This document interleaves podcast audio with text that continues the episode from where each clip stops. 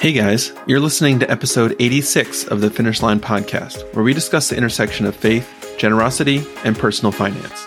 My name is Cody, and I'm here with my co host and brother, Keelan. Today we're talking to David Wills, President Emeritus of the National Christian Foundation and co founder of Generous Giving.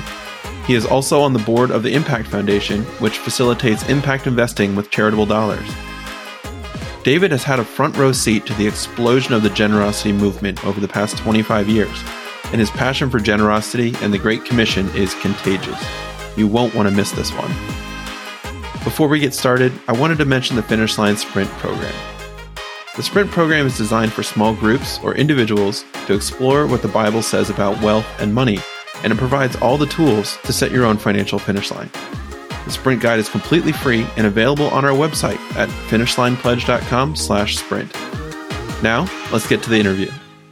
All right, we're here today with David Wills. Thank you so much for spending some time with us, David, to just tell us a little bit about yourself. Oh, it's an honor. Thanks for inviting me. Can you get us started by just giving us a little bit of context on your background, maybe your upbringing, your faith background? Sure. I won the parent lottery. I have the most amazing parents that you could ever ask for. Grew up in a small town, a place called Wichita Falls, Texas, which is kind of go out in the middle of nowhere and you keep going and then you'll find Wichita Falls. And I guess from a spiritual standpoint, ooh, this could get emotional. Uh, when I was 10 years old, uh, my parents put the kids in their Buick station wagon. We drove to Dallas, Texas. And uh, I remember we picked up my grandfather and I think we dropped off some of my siblings because they were younger. And we headed to Texas Stadium for the first event ever held in Texas Stadium. And it was the headliner from my parents' perspective was a guy named Johnny Cash, but he was the opening act for a guy named Billy Graham.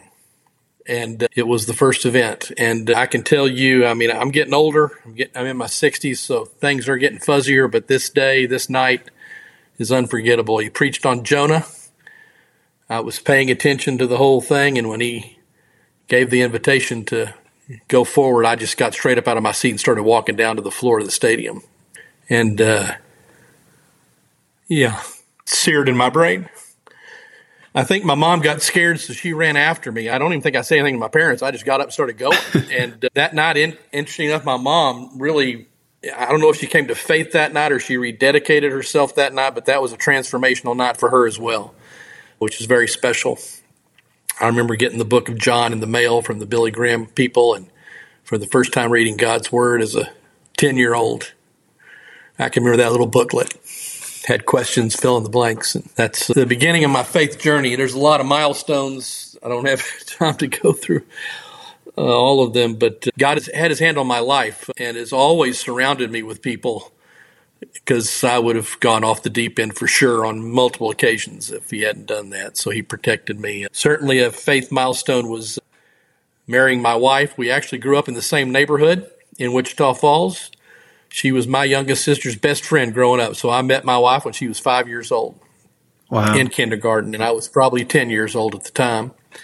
And uh, she says I was a bully. I don't really believe that, but uh, that's what she says. And uh, interestingly enough, we, uh, you know, she was so much younger than I was when I went off to college. You know, she was probably going, becoming a freshman in high school. And we reunited after we both graduated. I finished law school and she finished uh, her studies at OU, and we moved to Dallas, Texas, unknown to each other, and we're living four doors down from each other. And we were discipling kids with a ministry called K Life.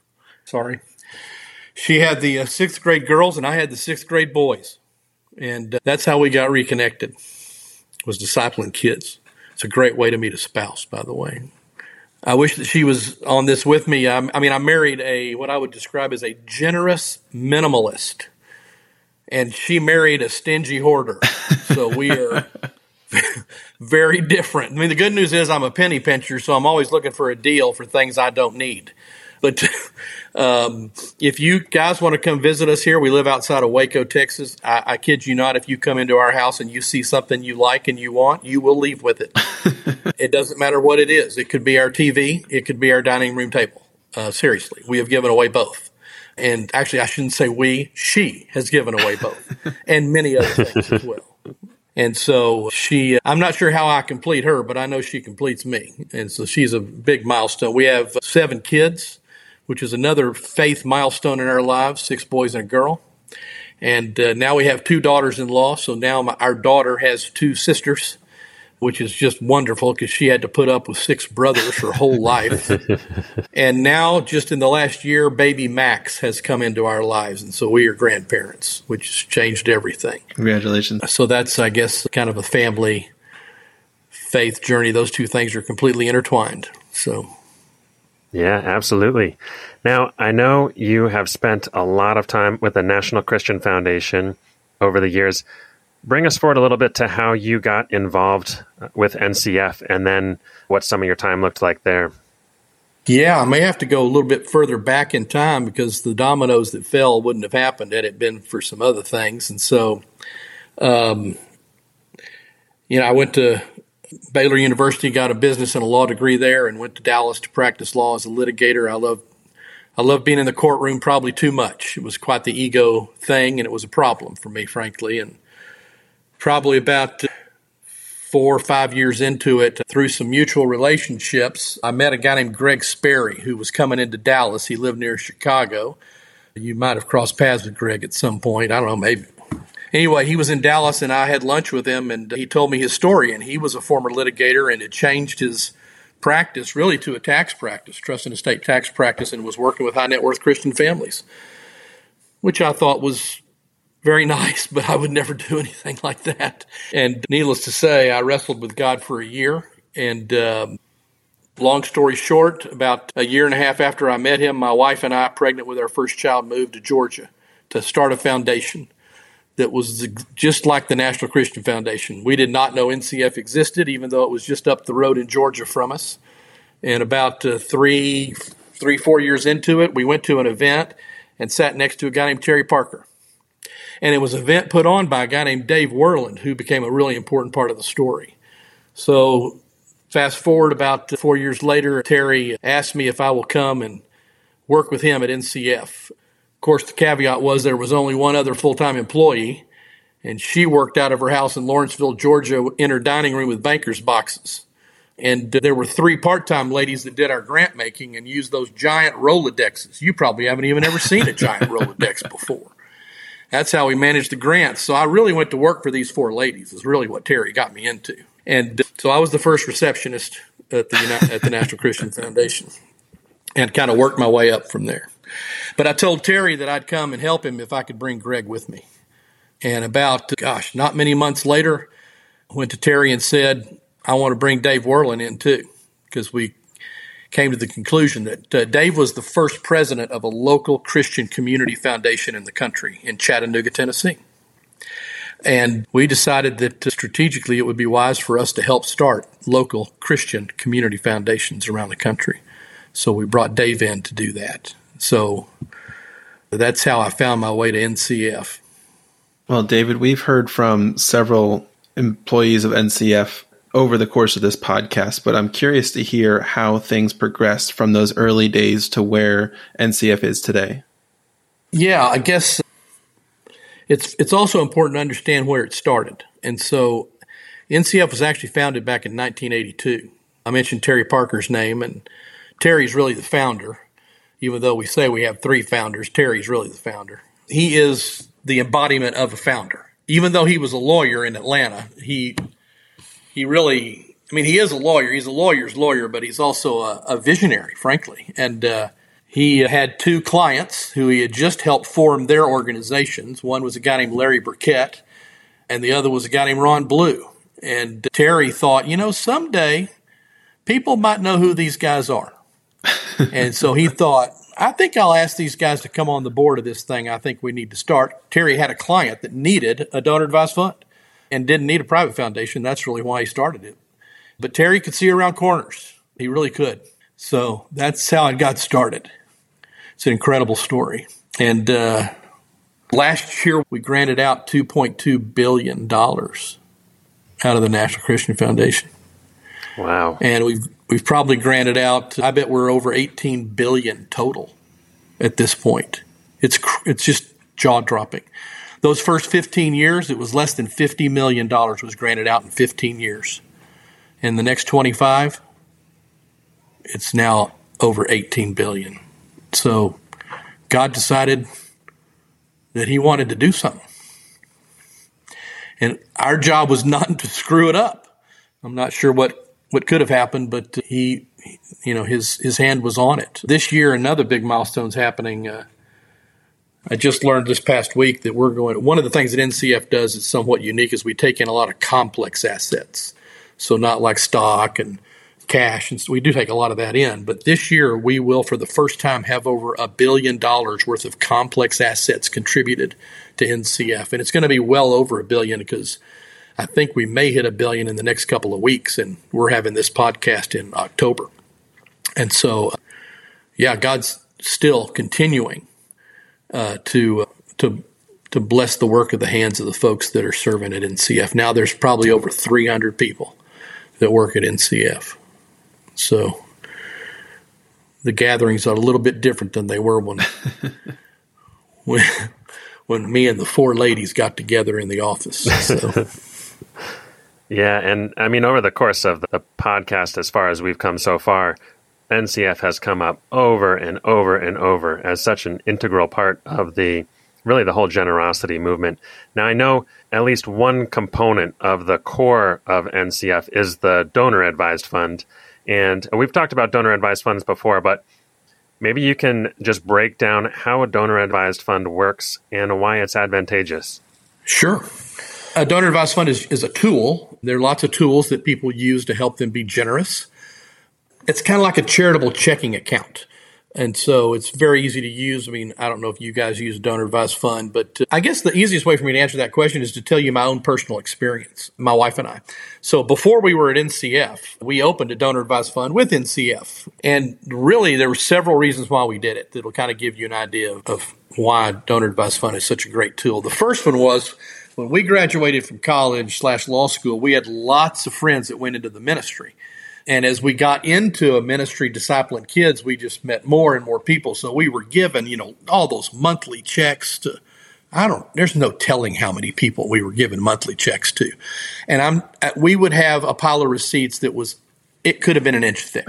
Um, it was a nightmare. I'm a tax lawyer now and I, I couldn't handle it all. It was too much for me.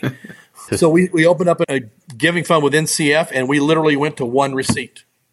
And then we started using it to automatically contribute. We don't even we don't even write a check anymore into the fund. It just automatically takes money out of our bank account. And it keeps a record of all the organizations that we give to, and a lot of them we set on automatic as well. But we do click and give a lot, so that's that's one reason. Um, we also love to give anonymously, and that's something that's somewhat unique into the donor advised fund world.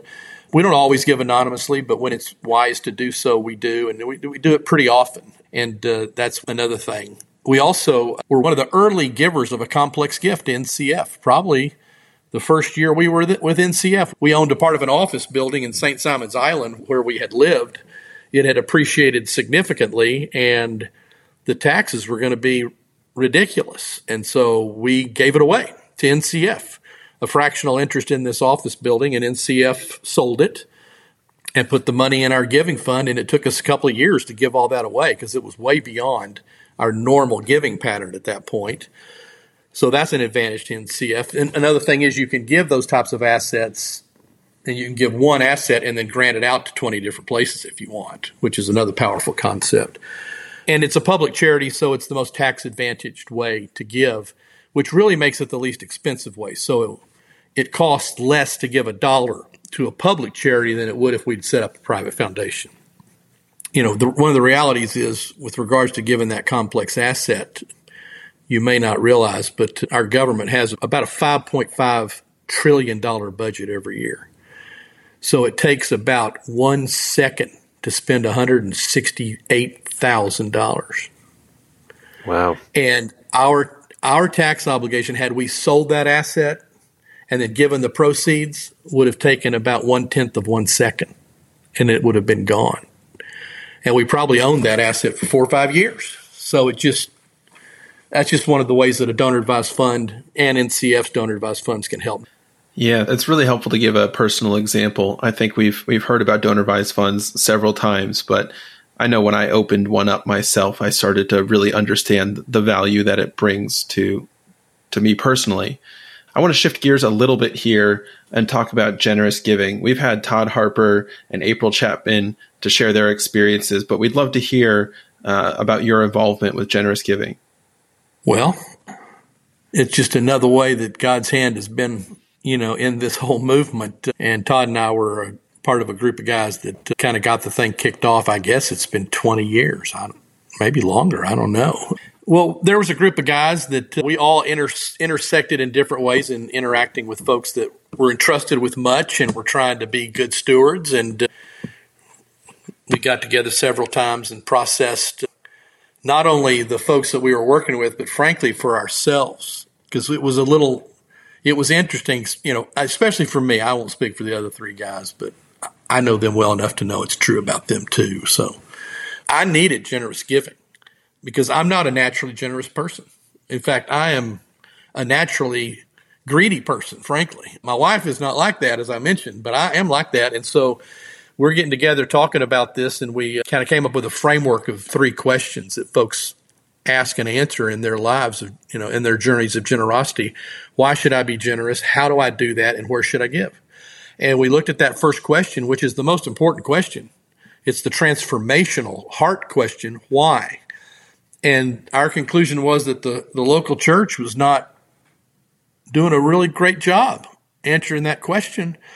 So we, we thought we should give it a shot. And, uh, there were lots of fits and starts in the early years. Daryl Heald is one of the other guys. Todd, obviously, and a guy named Forrest Reiner. We were the, I guess, the four primary folks. But uh, Daryl was working at the Maclellan Foundation, and they said they'd bankroll it uh, so that we were never asking anybody for money. And uh, so Daryl volunteered. I think we all stepped back, and Daryl forgot to. So he was the guy that was standing in front and said, "I'll lead it." So uh, Daryl took it on first, and uh, man, what a journey. You know, we had all been influenced by these great leaders.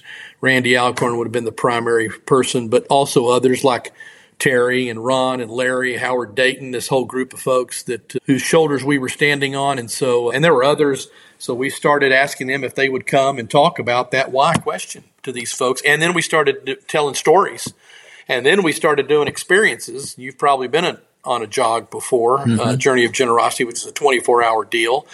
Um, but it just kind of grew and grew and grew. Todd took, you know, eventually took the leadership of generous giving, and and then April was the next. And there was a fellow named Bill Williams in between Daryl and Todd who has also been instrumental in the generosity movement as well. And yeah, it's been absolutely amazing. And so we've just watched our own lives be transformed uh, in ways that we never have expected. I, you know, we were talking before we went on the air about a jog that I just was doing with Todd Harper at the Museum of the Bible two weekends ago, and every time I go to one of those, I think, you know, and, I, and I'm helping facilitate it, which, you know, I'm the one that I need it, and so, and every time I go, I'm, it is transformational, which just gives you the indication of of the need that I have. So I've got to, I got to go two or three times a year just to stay even.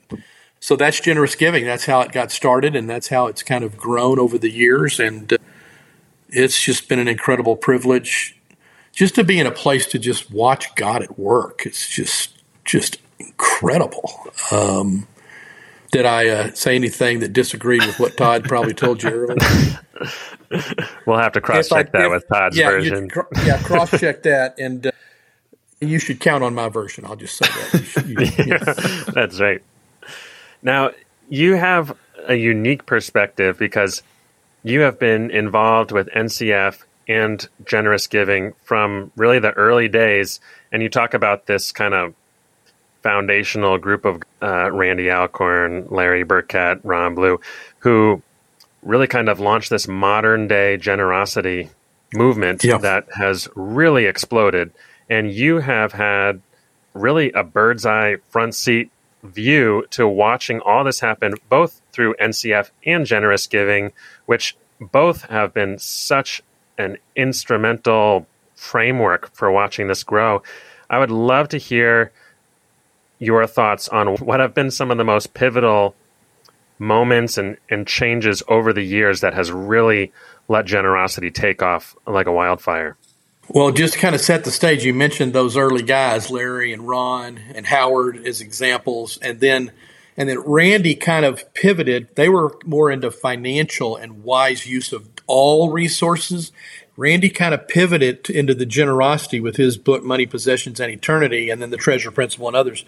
And uh, and so that that that pivot was really that was the dividing line. That's when really everything changed from a generosity standpoint. So Randy is he is the father of generosity from my perspective, and uh, we all sit at his feet. We still do, and you'd have to put Greg Sperry in there as well. He's been a behind the scenes leader in so many different ways. But you're right.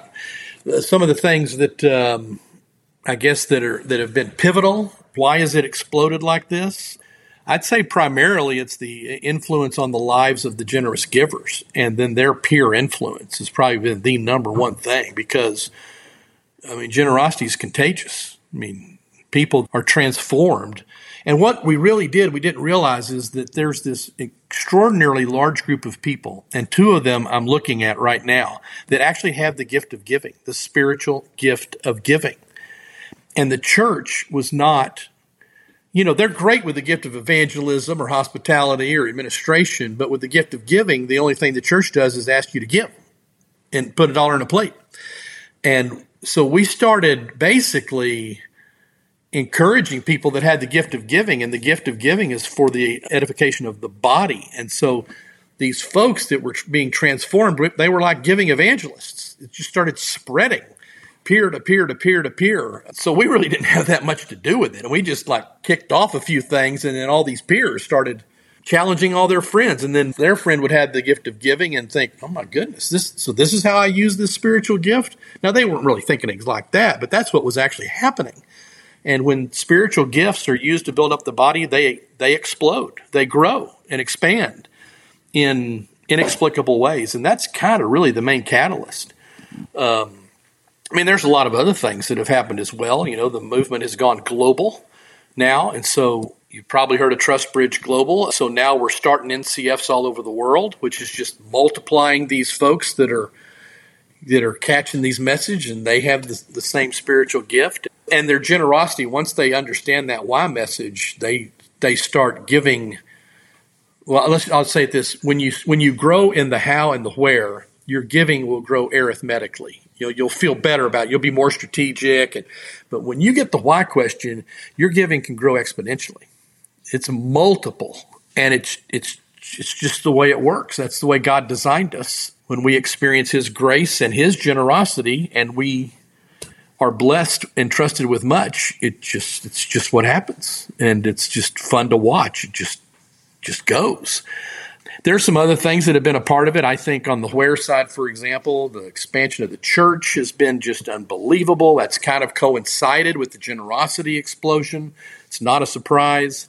Uh, Aslan is on the move both in the generosity movement and with the gospel going around the world. Uh, so the global nature of it, and there's more organizations that have come on, and now, and we were talking about this earlier.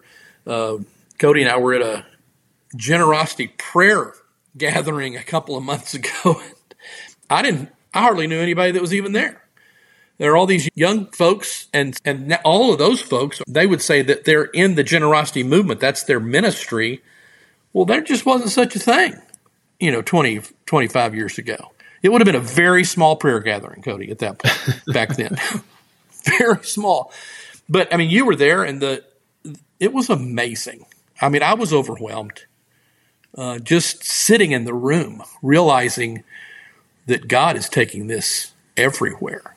And uh, yeah, kind of get a little excited about that. I guess you can tell it was definitely an encouraging thing. I, I kind of felt like the new kid at school, but uh, surrounded by some incredible people. I got to hear some stories, and that's what really keeps us going. Just like you said, attending a jog a couple times a year just to keep you level. I mean, that's really we're all living that out alongside each other, and that community helps so much. And one of the ways that we've learned to create a framework to hold us accountable to our own desire to obey God and yeah. to be generous is setting a financial finish line. That's really where the name of this podcast came from.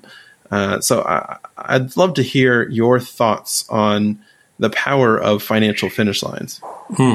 Yeah, just before I say that, it just you know I just want to make you know that today in the generosity movement there are actually people who have podcasts about generosity. it it's it's a new thing.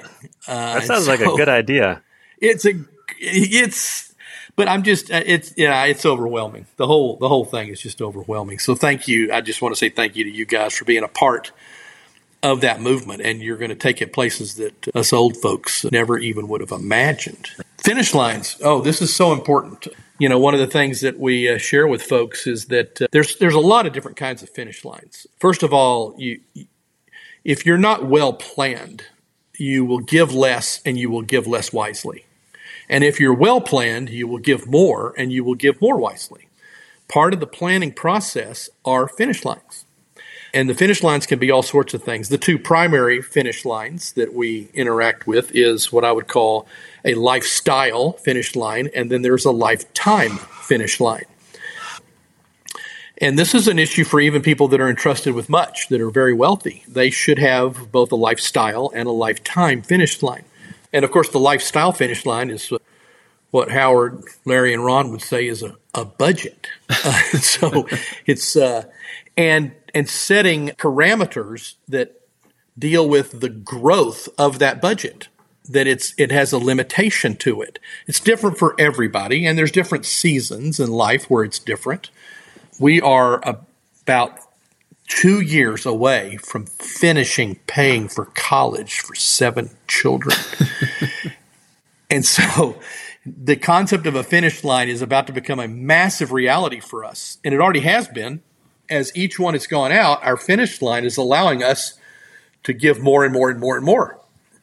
That's the lifestyle finish line. The lifetime finish line is a is essentially a cap on what I would call your investable assets. So business interests are a little bit different, and I'll talk about that in just a second.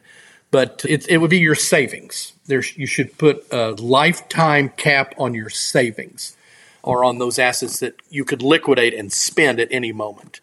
And folks that do that are liberated. It's it's actually a liberating thing to set those finish lines. I know that you guys you're the experts on this. I'm just talking about it, but it makes a huge difference, and it also makes a huge difference in the lives of families when you do that because it limits some of the risks of of of basically preserving more wealth than you should.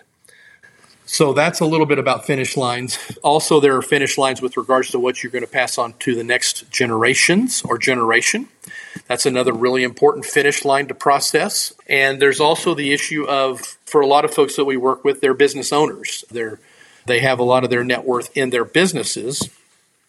And that's a little trickier, frankly, to deal with. One of the things that NCF does help people do is give away percentages of their business and also continue to steward those businesses. Ownership is an illusion, right? I mean, God is the owner. We aren't the owners. We're like a trustee. And so, and you know, you've, you've seen the, the video with Alan and Katherine Barnhart at the jog where Katherine says, it's just that our financial situation is now completely aligned with our spiritual situation. I don't remember how she says it a lot better than that. And she's absolutely right. And their decision was that they would give away all of their business interests. I mean, they still have savings, you know, retirement savings and things, that other finish line issue.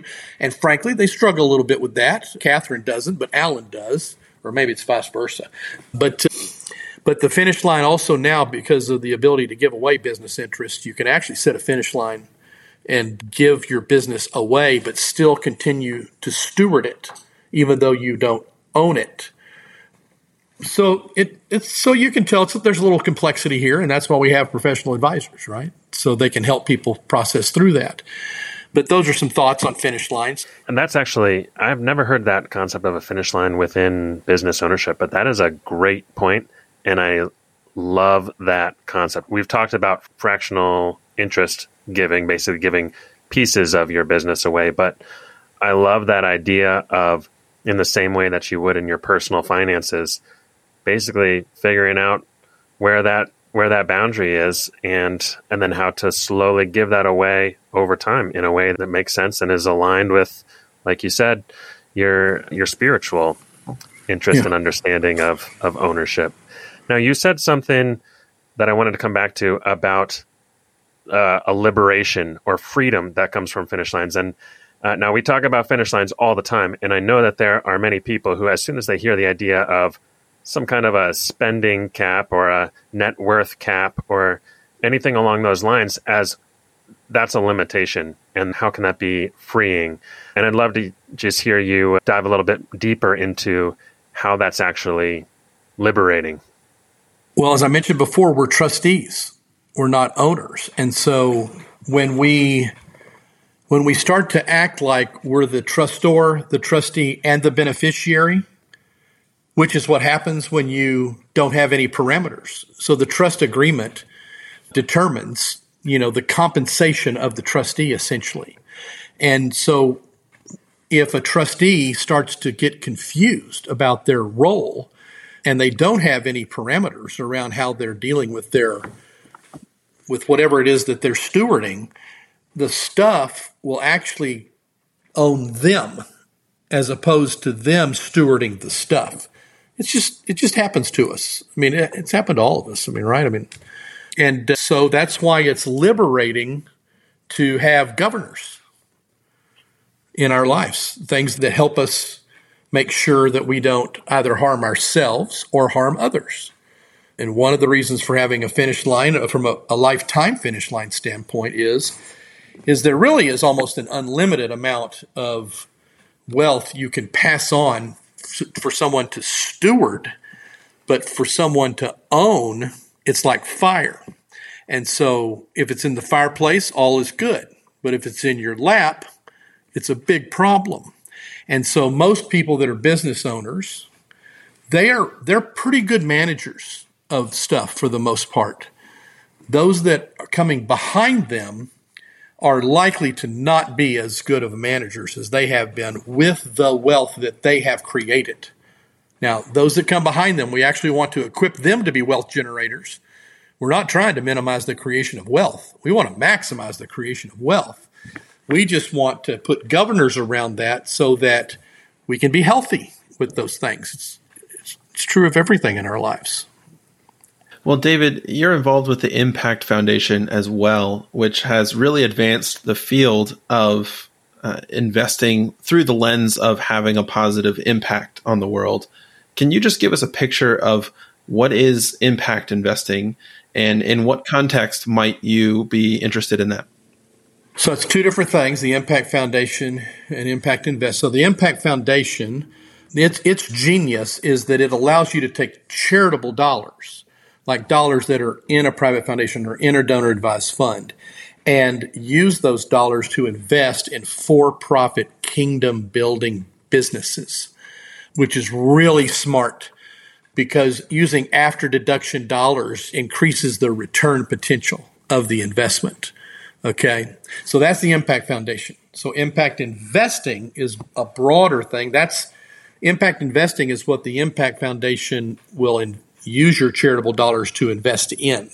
And impact investing in the Christian circles is kind of a new thing. And impact investing is just simply investing in businesses that are going to make an impact. And there's both secular and faith aligned impact investing environments. But mostly you're talking about social impact, environmental impact. But in our world, there's a spiritual integration aspect to the impact investing that we deal with. You know, the folks at Sovereign's Capital say that uh, all investing is impact investing. In other words, every company has some form of impact that it's having just beyond the actual sale of its product or the offering that it's putting in front of a customer. And I completely concur with that. Are there any good examples of impact investing that come to mind uh, where you have seen that play out in a way that just really has uh, a lot of impact on on all fronts? You're going to get me in trouble with that question because I'm going to I'm going to say off, off the top of my mind, but there's it's an incredible growing environment. So I'm going to give you some samples of those that are really, really excelling at this. So I mentioned Sovereign's Capital. They're one of the early early folks into this, and they are just crushing it. But there's Eventide, there's Crossmark Global. I don't know if you've talked to Bob Doll on the podcast. You should. There's Vidant, which is really extraordinary. There's a group in Dallas uh, called the Ambassadors Impact Network, and there's some kind of uh, uh, groups that are helping the world of impact investing. Last weekend, I was at the Lions Den in Birmingham, Alabama, and there were close to 500 people that were there. And its purpose is to expose believers, uh, many of whom are accredited investors, with the world of businesses, mission and impact investing. There's also the faith driven investor. So if you want to learn more about that, you can probably have to rewind because I said that so fast, but uh, those are just some samples. Talenton's another one that does some great work in Africa. Okay, I'm going to stop because I'm I'm going to get in trouble. Somebody I'm going to get in trouble because you asked me that question. But uh, if you really want to kind of get like a primer, uh, go to the Impact Foundation's website, and it kind of gives you it answers your question, but probably a lot better than I just attempted to do so. I think it's impactfoundation.org is their website. So. Well, David, this is something that Keelan and I have uh, kind of talked about over the past couple of years, and maybe the Impact Foundation uh, provides a solution in this area. But uh, my question is we are stewards of all of the dollars that end up in our control, whether it's through income, inheritance, uh, regardless of how it comes to us, we're responsible for what happens to it, and we have some control over that. And some of it might be given, some of it might be invested, but there seems to be a, a difference between having it in a retirement account in my name versus giving it to an organization or individual who will take over ownership and control. Do you think that impact investing could have an effect on money that would otherwise be given?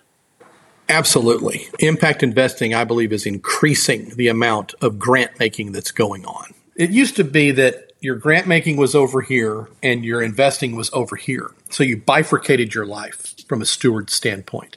When you can bring that together, it actually multiplies your your joy in being a steward. And so it actually causes you to want to increase your level of stewardship. So impact investing, I believe, is increasing and even also probably increasing the strategic nature of grant making that's going on. It's it's a little easier for the impact investing world to speak in terms that are more business oriented, so it feels more strategic. So I think it's upping the game of charities as well. So they're becoming much more sophisticated in how they share uh, what they're doing. And there are just there are some things that you can you can give to essentially that's an impact investment, which is doing missional work. Um, but there are some things that you can't invest in. You have to make grants to them. Impact investing isn't an option. Of course, your local church is the first and most important one on the list. Um, but anything that we can do to become more, it's, it's really a matter of integrity, meaning that it all fits together. It's integral. And uh, so when, when that happens, it, your whole game gets raised up. It doesn't, it doesn't diminish. It's not like, you're using some money for impact investing so you're not granting as much as you used to. I don't I don't see that happening at all. I think it's the opposite of that. Yeah, that's a good point, and uh, it really seems to have a synergistic effect where it is, yes, like you said, yes. multiplying your ability to give, and and also aligning everything into one uniform direction. Now, you you mentioned this a little bit. So there are some causes that uh, can really only be affected through granting. And I'm sure this is also kind of said with a grain of salt because this is probably also always a fluid thing.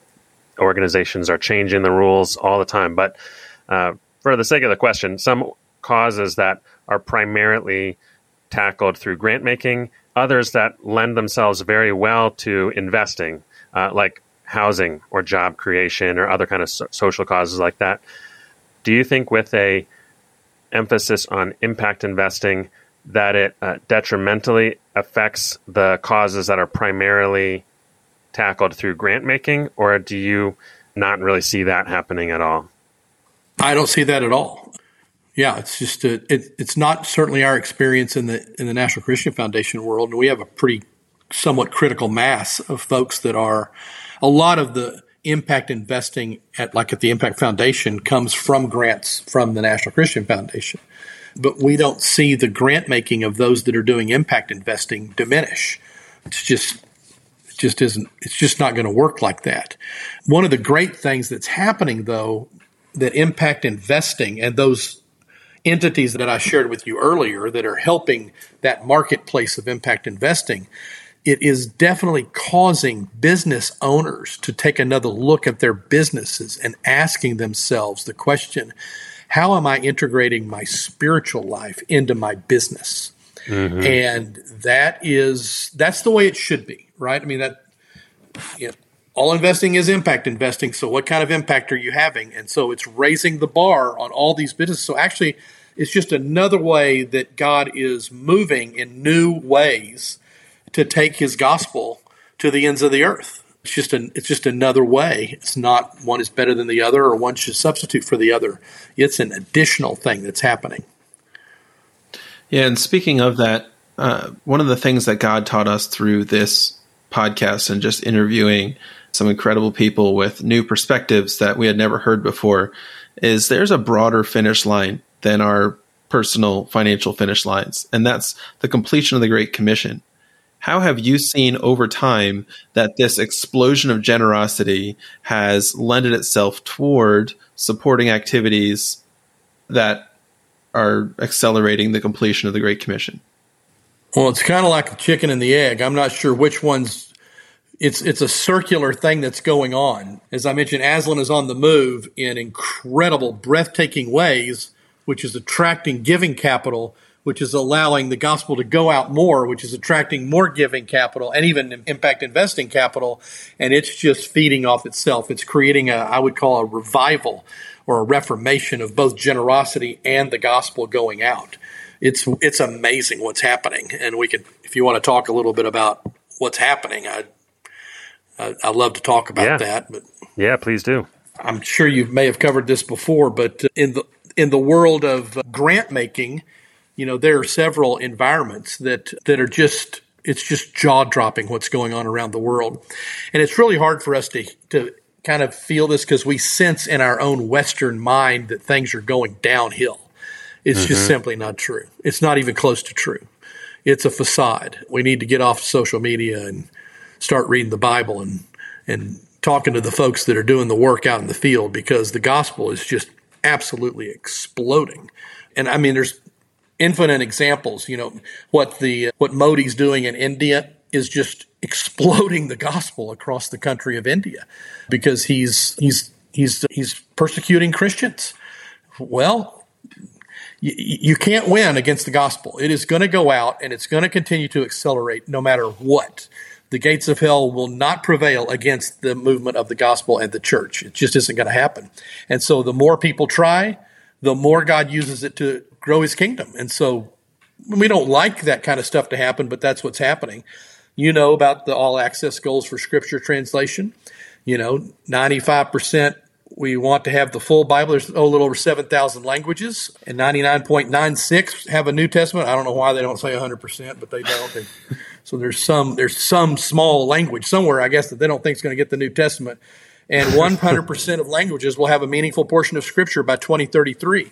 And that's kind of getting a little, it's getting a little tough, but now artificial intelligence has just come on the scene in the last several years. What a surprise. No, mm-hmm. it's not a surprise. It's a part of what's happening. God is going to bring his word to every language. There's just no doubt about it. And so watching the collective impact of these scripture translation organizations that are accelerating the completion of that part of the Great Commission it's absolutely amazing. So the other one is the world of unengaged people groups in the world. And so there's unengaged people groups and there's unreached people groups and there's reached people groups. There's about people have different numbers. I think it's about 12,000 total people groups in the world. It's not when the Bible talks about nations, it's actually talking about these people groups. And let's see in 2005 there were about 3500 unengaged people groups, meaning they had no access to the Bible. Nobody had ever gone to them before. They had never heard. And there wasn't anybody that was available to share the gospel with them, 3,500. We are under 100 today. Under 100. There are probably less than 60 that are kind of unclaimed. We are so close to the finish. Now, I will tell you, some of these remaining groups, though, are they're bears. I mean, they are tough. It's going to be we're, we're, you know the rubber's meeting the road now so it's getting really hard. But the acceleration of it and the people's understanding that we're getting this close it's absolutely amazing.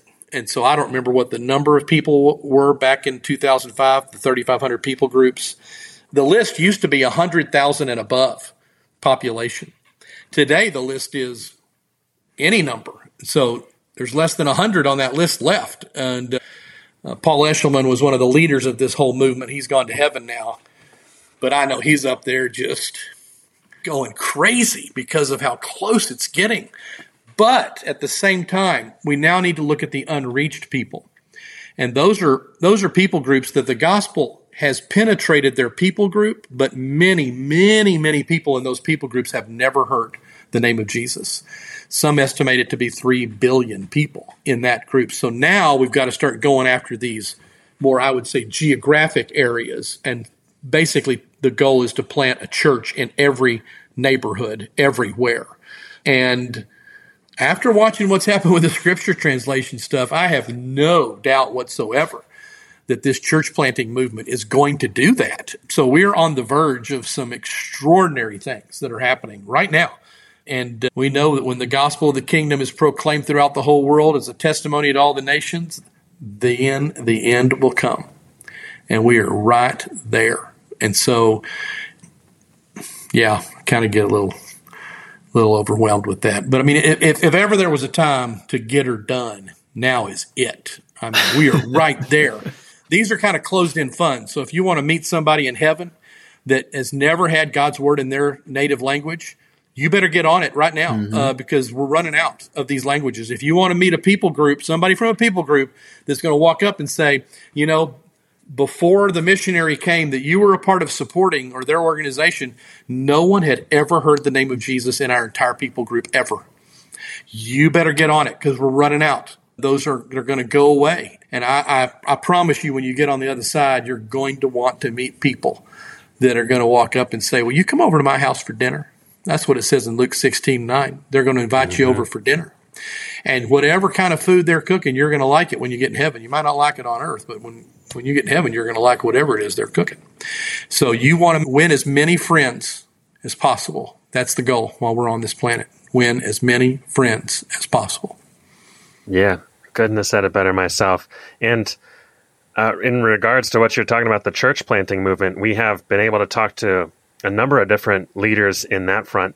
And just like Illuminations is bringing together the Bible translation yes. movement and incredibly accelerated that momentum to this relatively tight time frame we have left to 2033, the uh, church planting movement yes. has started to collaborate and gather all of the data, sharing data among yep. ministries, which has never been done before about where every village is, where every missionary on the field is, where every existing church is, and that what that looks like to have a church everywhere, I think is beginning to really, you know, take a, a full picture, and and it's inevitable, you know, at, at what point that that work is complete. So, if anybody thinks of their giving like investing, some people do, but some people don't. But if you if you, that's the way you think about your giving, we are now in an environment where the data and the information. I mean, it, it's time to jump in now. If you've been holding back, it's time to go.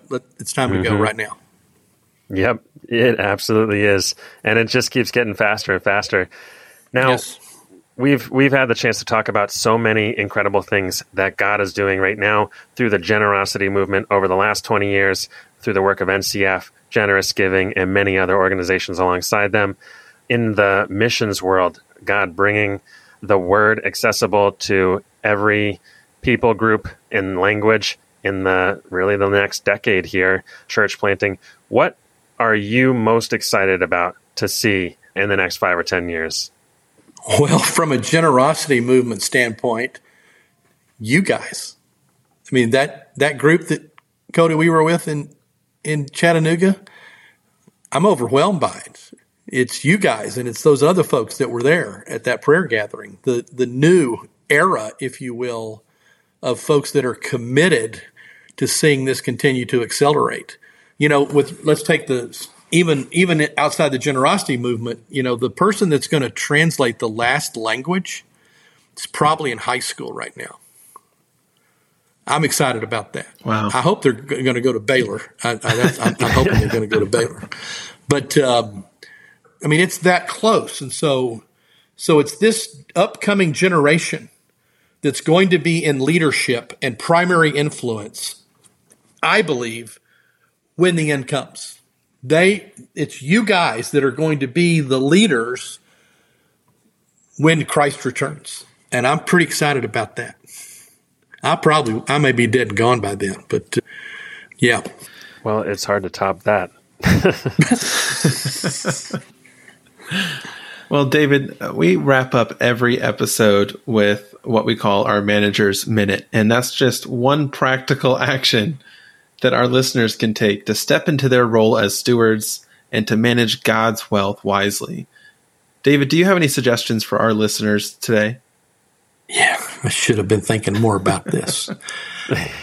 you know what? Interestingly enough, one of the things we haven't talked about that I think is super important that anybody can do is spontaneous giving.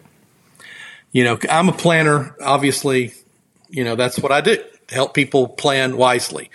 But uh, I, I just, one of the things that our family does, and, and our kids actually are doing this themselves now, is that when we go to a restaurant, we kind of huddle together at the dinner table and we start looking around the restaurant without turning our heads to find the family we're going to buy dinner for secretly so that they don't know. And it's just spontaneous giving.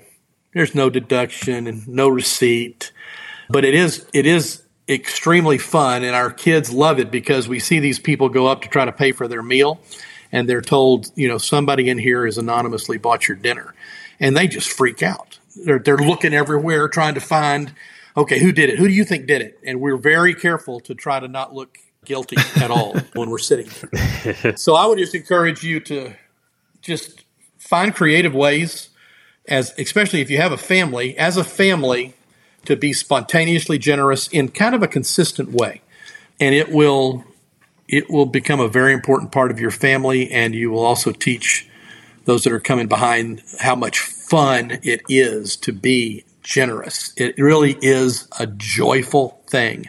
I love that idea. And I love involving your family with that. I have four little girls and am always just trying to figure out ways that we can loop them into all this experience that we get to be a part of. And it's things exactly like that where they get to see everything tangibly play out.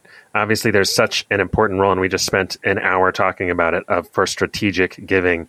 Uh, but there's something unique to this kind of spontaneous giving that just really tangibly captures the joy Absolutely. and and how it connects you to other people. Absolutely.